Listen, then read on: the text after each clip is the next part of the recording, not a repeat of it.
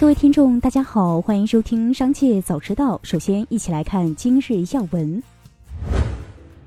日前，一条女子逃离大城市去鹤岗全款一点五万元买房的消息引发网友关注。当事人赵女士表示：“我个人比较社恐，所以平时倒并不需要太多的社交，换到一座新城市也影响不大。”赵女士说：“她的职业是画师，多是晚上画画，白天睡觉，一般月收入都会过万，工作性质比较适合鹤岗这种城市。”房屋中介表示。房价低，无非是因为人口流出，而房子存量又很大。而城市专家则表示，或许有偶然性，但这对鹤岗转型升级是一次机会。从证监会相关人士处获悉，对于涉房地产企业，证监会在确保股市融资不投向房地产业务的前提下，允许以下存在少量涉房业务但不以房地产为主业的企业在 A 股市场融资，自身及控股子公司涉房的，最近一年一期房地产业务收入利润占企业当期相应指标的比例不超过百分之十。参股子公司涉房的最近一年一期房地产业务产生的投资收益占企业当期利润的比例不超过百分之十。继续关注企业动态，罗永浩的 AR 创业公司 Ding Red Lie 近期完成了近四亿元天使轮融资，并计划于十月底继续开放新一轮融资。天使轮融资由美团龙珠领投，经纬创投、蓝驰创投等九家机构跟投，目前其估值范围为十至十五亿元。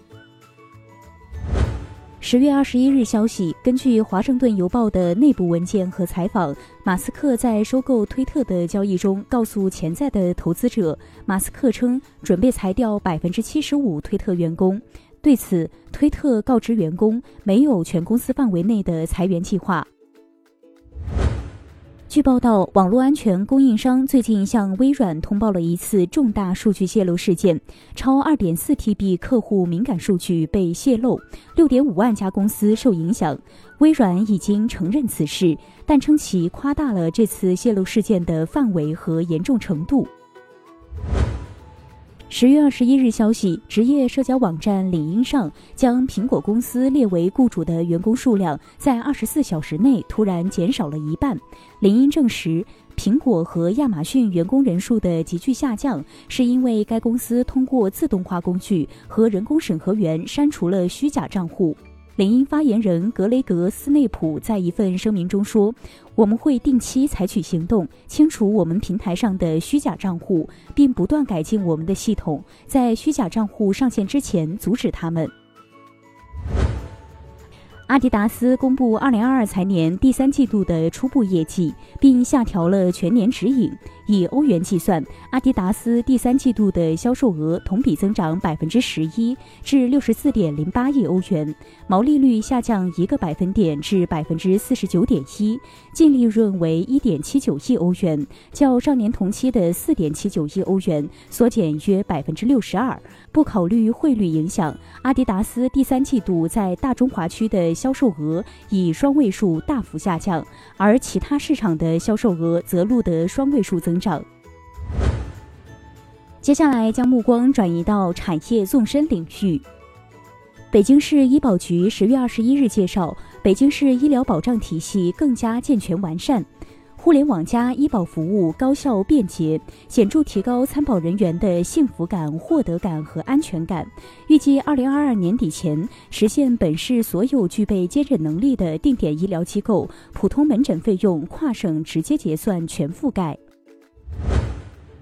生态环境部党组成员、副部长翟青说：“十年来，污染防治攻坚向纵深发展。二零二一年，全国地级以上城市 PM 二点五的平均浓度比二零一五年下降了百分之三十四点八，空气优良天数比例达到百分之八十七点五，地表水一至三类水断面比例达到百分之八十四点九，劣危类水体比例下降到百分之一点二。”土壤风险有效管控，全面禁止洋垃圾进口，实现固体废物零进口目标。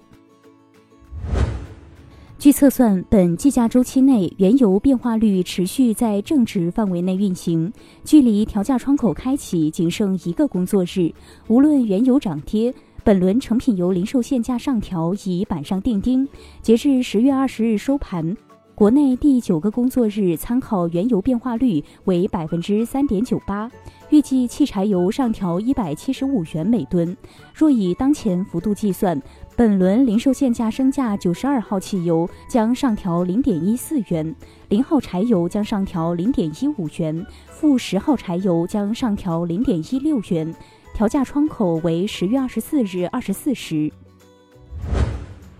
最后，一起关注国际事业。特拉斯将获得每年十一万英镑终身津贴。根据英国政府网站资料，这是一项政府报销计划，用于支付前首相离职后因其在公共生活中的特殊地位而产生的工作人员和工资费用。不过，特拉斯的一些政治对手对此不屑一顾，他们认为，由于特拉斯在英国的政治和经济动荡中所扮演的角色，不应当为他支付这笔款项。以上就是今天的全部内容，感谢收听，我们下次再见。